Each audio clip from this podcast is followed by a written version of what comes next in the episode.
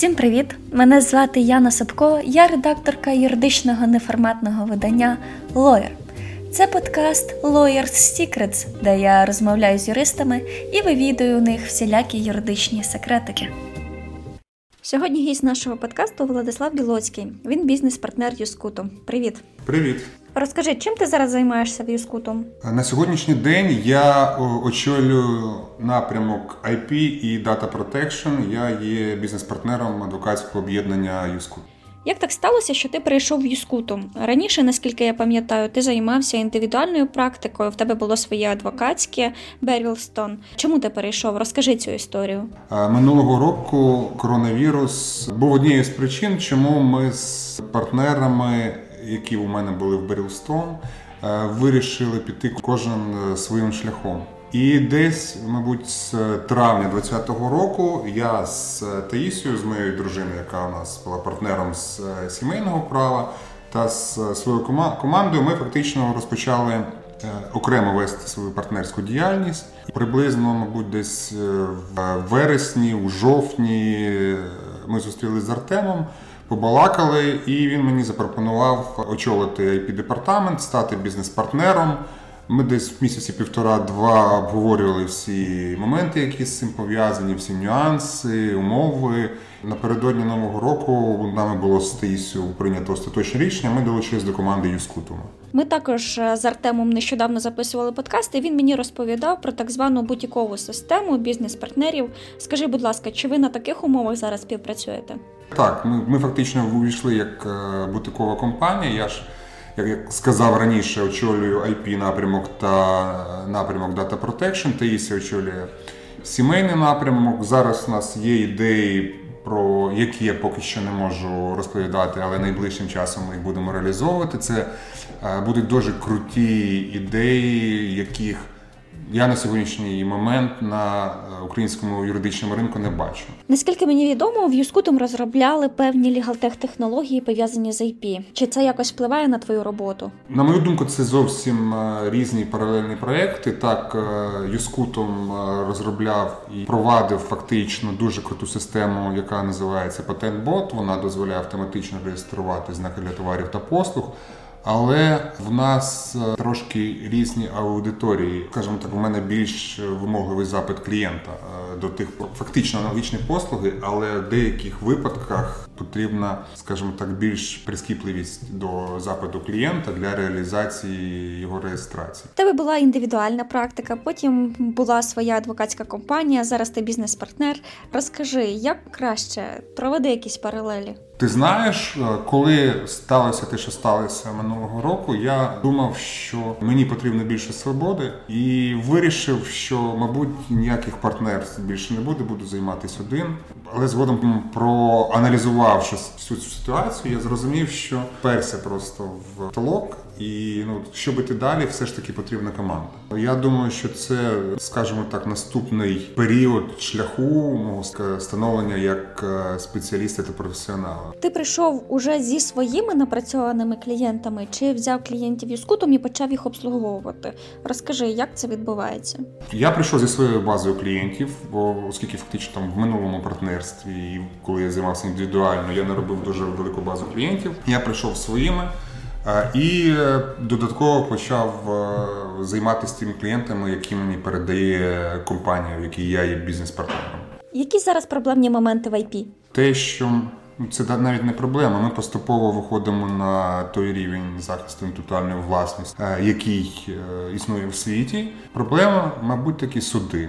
Ну і це не тільки в моїй практиці. Суди, які можуть е, тривати від одного року до п'яти років. Дуже велика навантаженість, е, дуже низька якість тої судової реформи, яка була проведена, і стопанув процес з створення вищого суду з питань інтелектуальної власності. Більш того, я думаю, що цей процес буде відкатано назад і розпочати нову судову реформу. І той суд, який при минулій владі хотіли започаткувати, не започаткують і будуть щось перероблювати.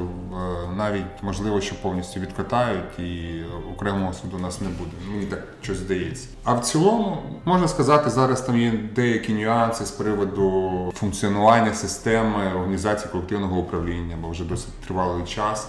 Є проблеми з видачою акредитацій організаціям. І Ті зміни до законодавства, які були впроваджені останнім законом, вони в цілому позитивні, але е, на мою думку вони не працюють сьогоднішній день так, як повинні працювати, так як їх е, бачив законодавець. Теперішня влада я бачу, що робить гарні шляхи для реформування системи інтелектуальної власності.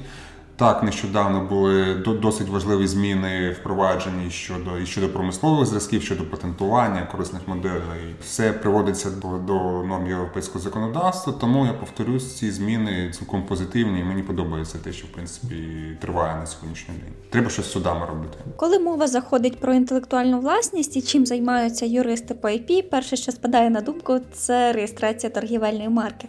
Однак я розумію, що роботи набагато більше. Розкажи з якими запитами популярними звертаються клієнти? Реєстрація авторських прав, реєстрація отримання свідоцтв на промислові зразки.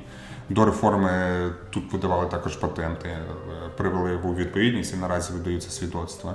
І реєстрація корисних моделей.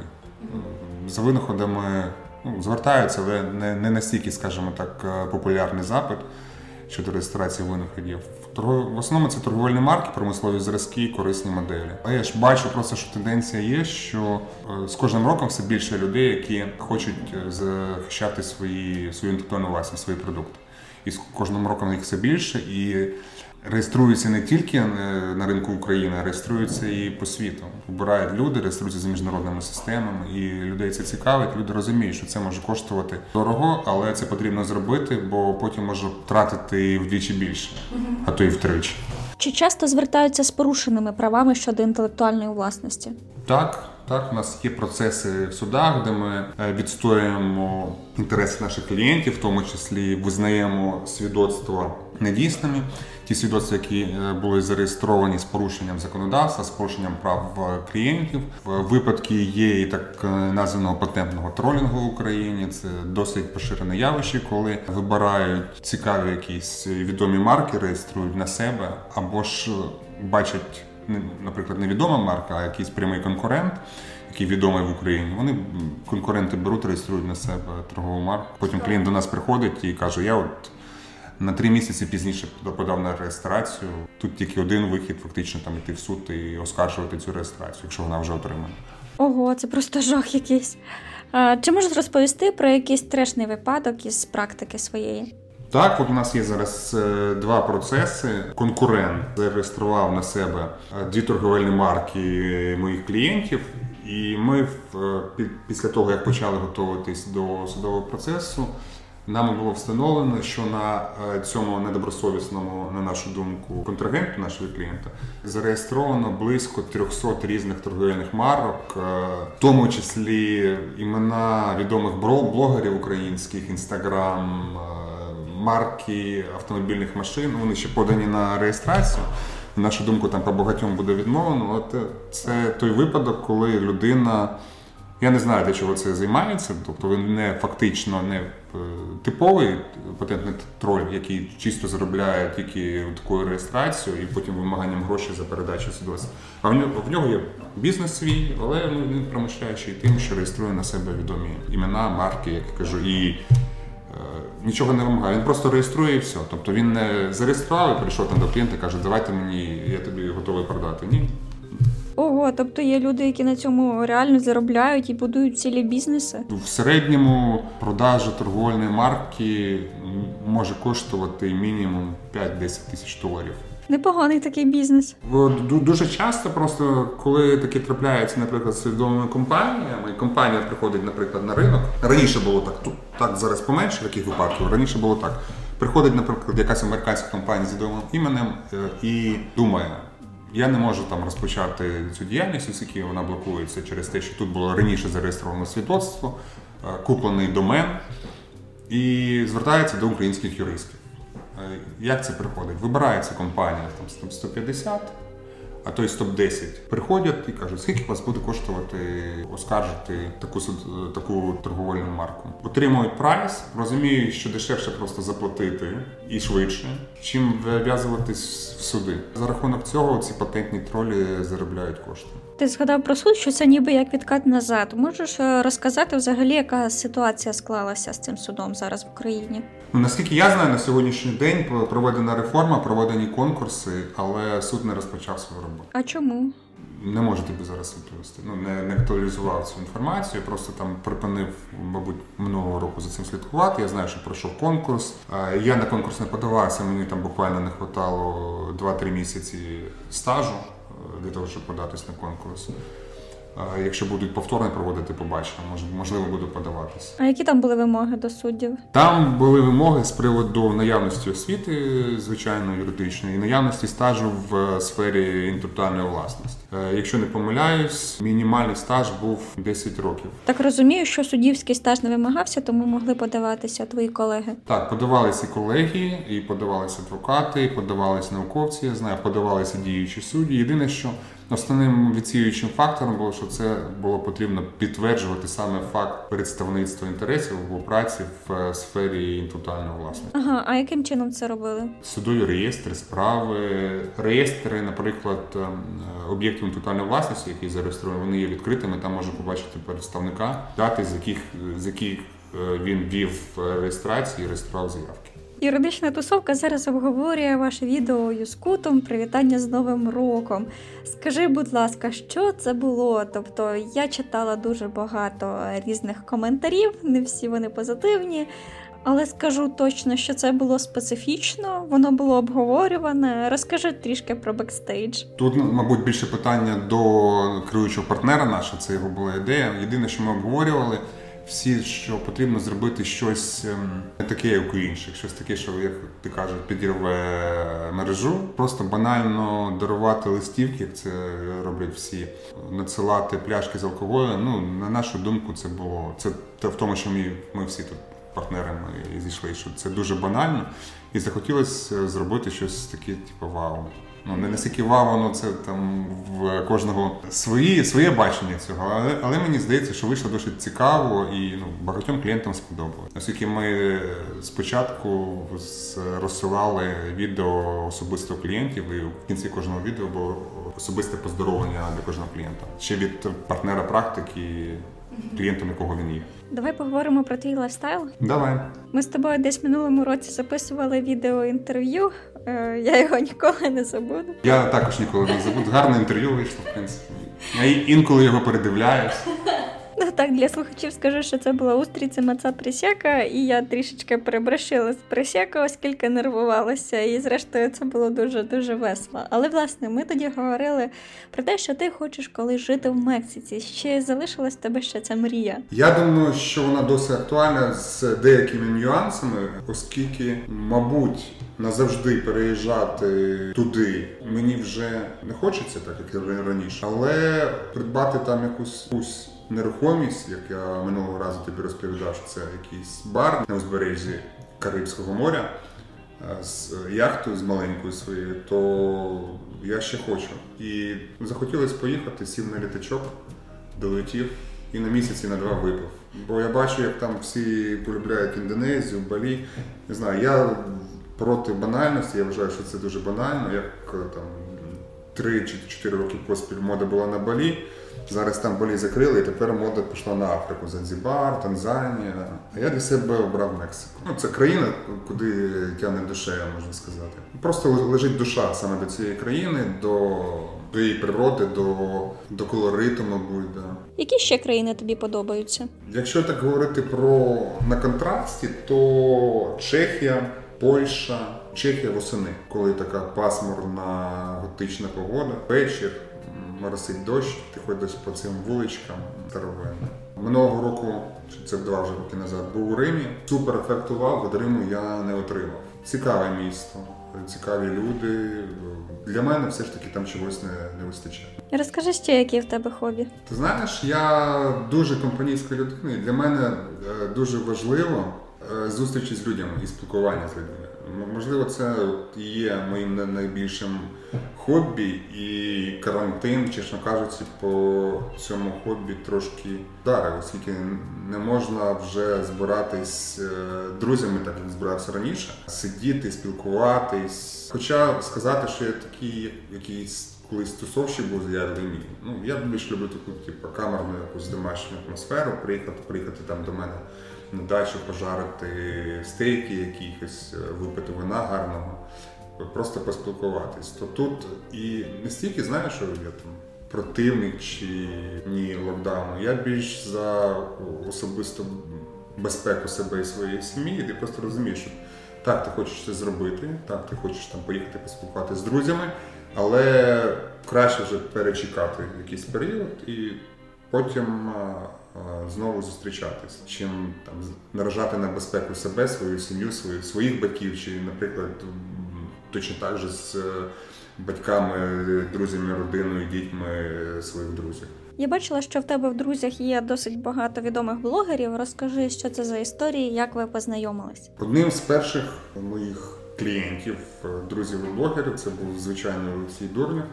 Ми з ним е, познайомились, мабуть, на початку 2010-х е, років. Е, Якраз я слідкував за тим, як він набирає популярність. Після цього ми там почали і співпрацювати і дружити. І якось так, е, після цього я почав знайомитись дуже часто випад- випадково, просто відбуваючись на е, якісь вечірки, на які мене запрошували з іншими людьми. Е, І за майже ці 10 років я зрозумів, що в мене створився імідж якраз адвоката блогерів і зірок, оскільки дуже багато серед них клієнтів. Я розумію, які в них є запити.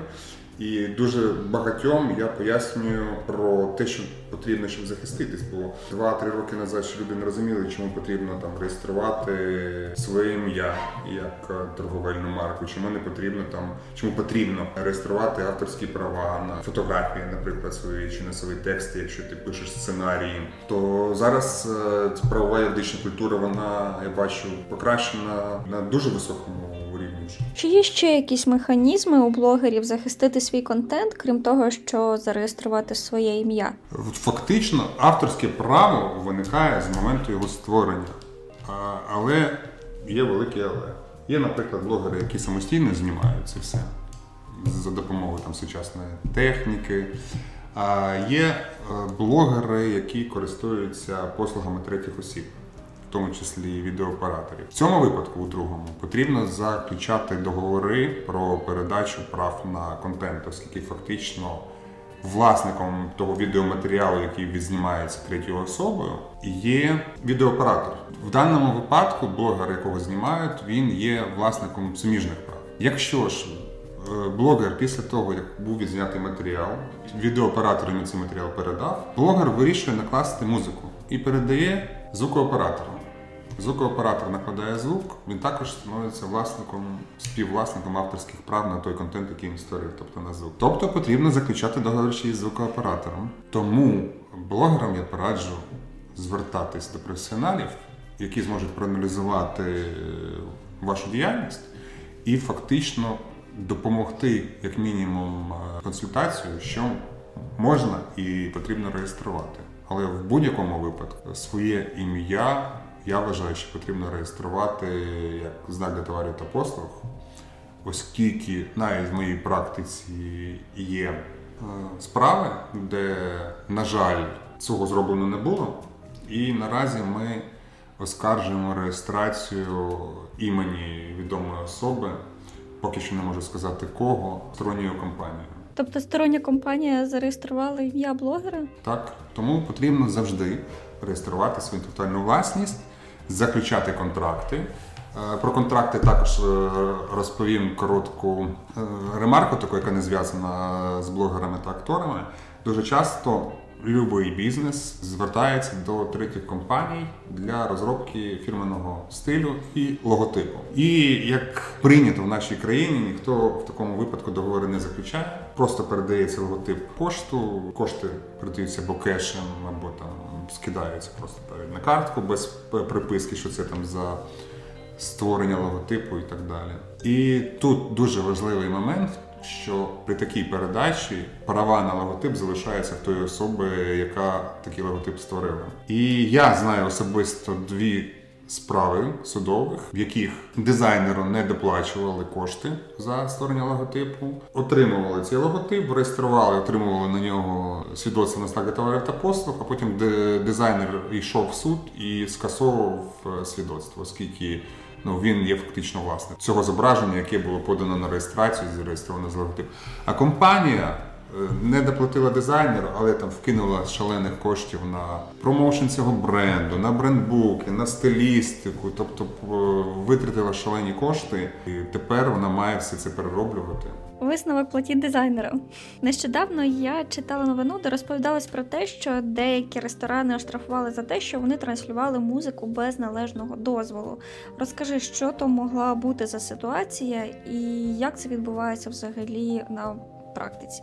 В нас е, існує система організації колективного управління авторськими правами. Це коли організація має право збирати з ресторанів. з автомобільних заправок, торгових центрів, кошти за використання музики безпосередньо цими мережами і е, акумулювати, і потім виплачувати ці збори безпосередньо артистам е, як гонорар. Дуже тривалий час це була непрозора.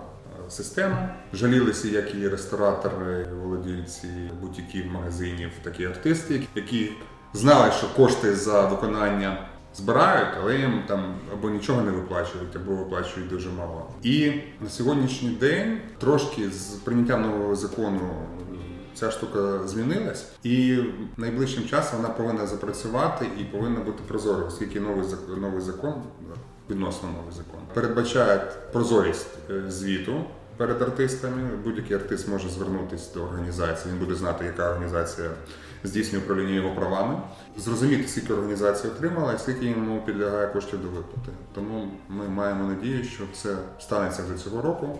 Будемо дивитися. Капець скільки нюансів. А як буде тоді з радіо? На них теж розповсюджується ця норма? Звичайно, якщо ти сидиш вдома і слухаєш радіо, це одне, бо ти фактично використовуєш для особистого.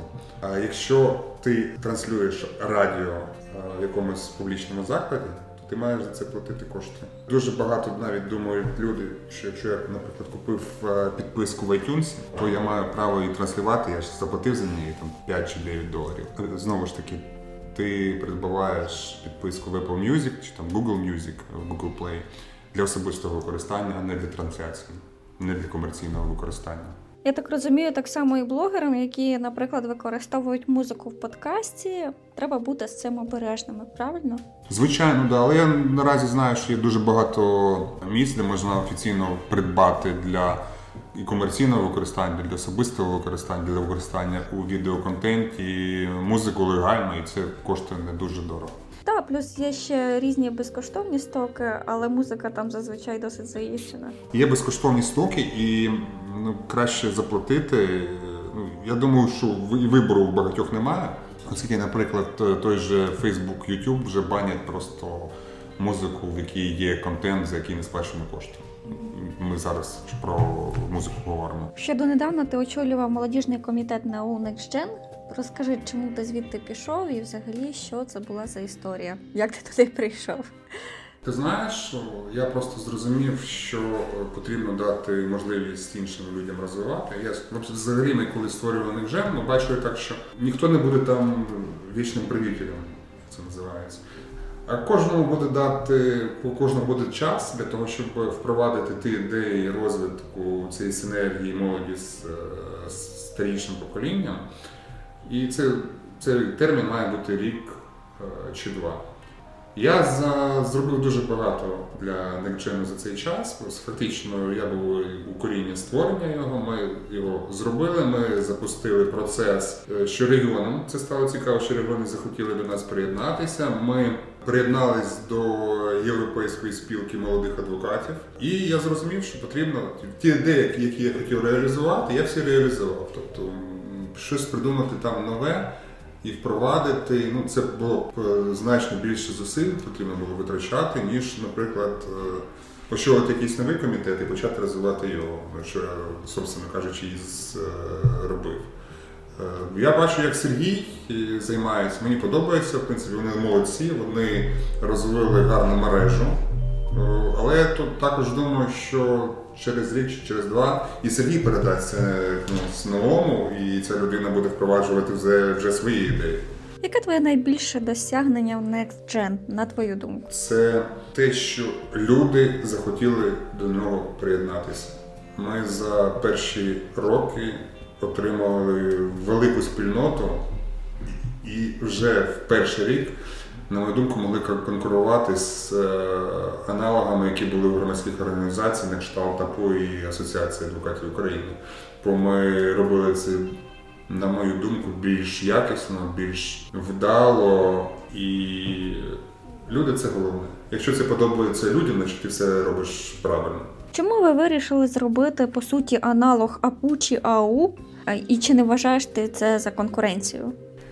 Це не був аналог як такий. Це коли я бачив, е, як займаються молоддю в громадських структурах, в мене виникло питання, чому в головному органі Національної асоціації адвокатів України такого немає. І потім я поговорив зі своїм е, другом Ваню Гречківським і дізнався, що такий процес е, мають запускати в НАО. Ми почали його запускати, були якісь нюанси, і ми через 7-8 місяців повернулись до цієї теми. Я запропонував, що давай я це зроблю, я бачу, як це робити. І в мене особиста особиста була задача це зробити, щоб не було скучно. Як ти думаєш, вдалося? Я думаю, так. Да. До речі, я пам'ятаю, минулого року у вас влітку була масштабна вечірка. На жаль, я на неї не потрапила, тільки дивилася фотки і заздрила. Однак я розумію, що ви проводили якісь такі прикольні заходи. Ти з цього робиш висновок, що при тобі в Next було не скучно, чи можливо ще щось? Головне це було проводити не все не, не стандартно.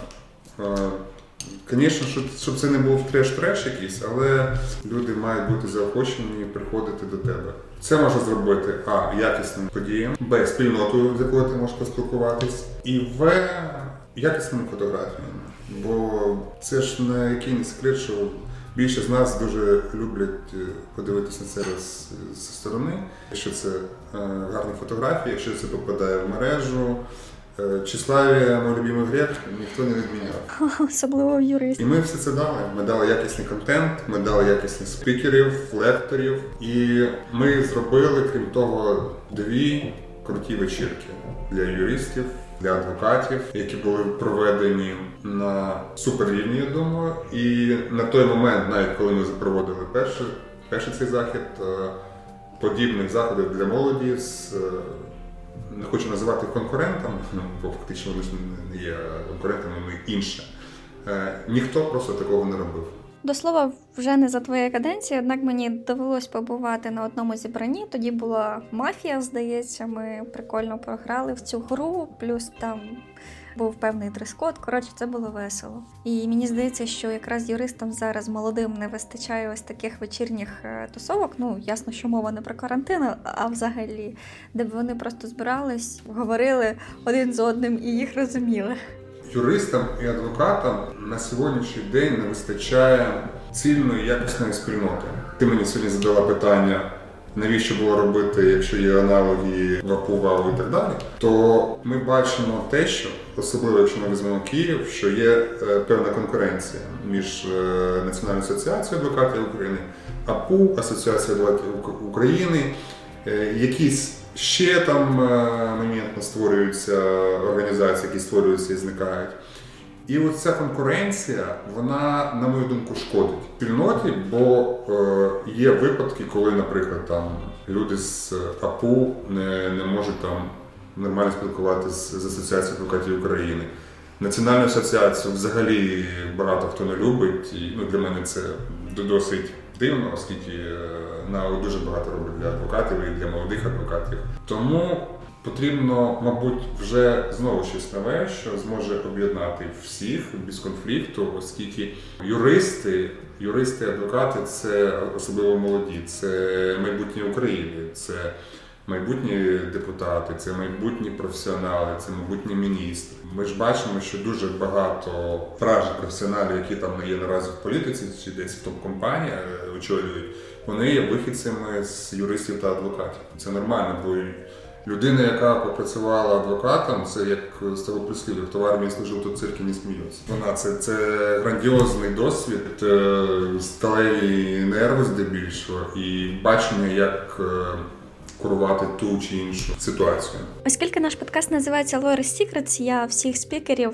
запитую розповісти якийсь юридичний секретик або лайфхак. Ну мені здається, що було б доречно, якби ти щось розповів про сферу інтелектуальної власності. Навчайтесь, читайте більше книжок, і більше спілкуйтесь е, з тими людьми, які є для вас авторитетним спеціалістом цій галузі, оскільки від них ви, мабуть, отримуєте значно більше досвід, чим ви отримуєте з книжок з підручників. Дуже дякую тобі за цю розмову. Мені було надзвичайно приємно. Мені теж Шановні слухачі, зазвичай в кінці я кажу про наш Patreon, однак цього разу я б хотіла розповісти про досить прикольний подкаст для юристів, який називається Включіть світ. От у ньому Андрій Крістенко і Олена Пархоменко розповідають про діджитал-маркетинг для юристів та адвокатів. Вони там розбирають юридичні канали, сайти, якісь нові ідеї для стартів. Коротше, я його сама слухала, мені досить сподобалося, тому я вам його теж раджу. Я залишу посиланнячко в коментарях і надіюсь,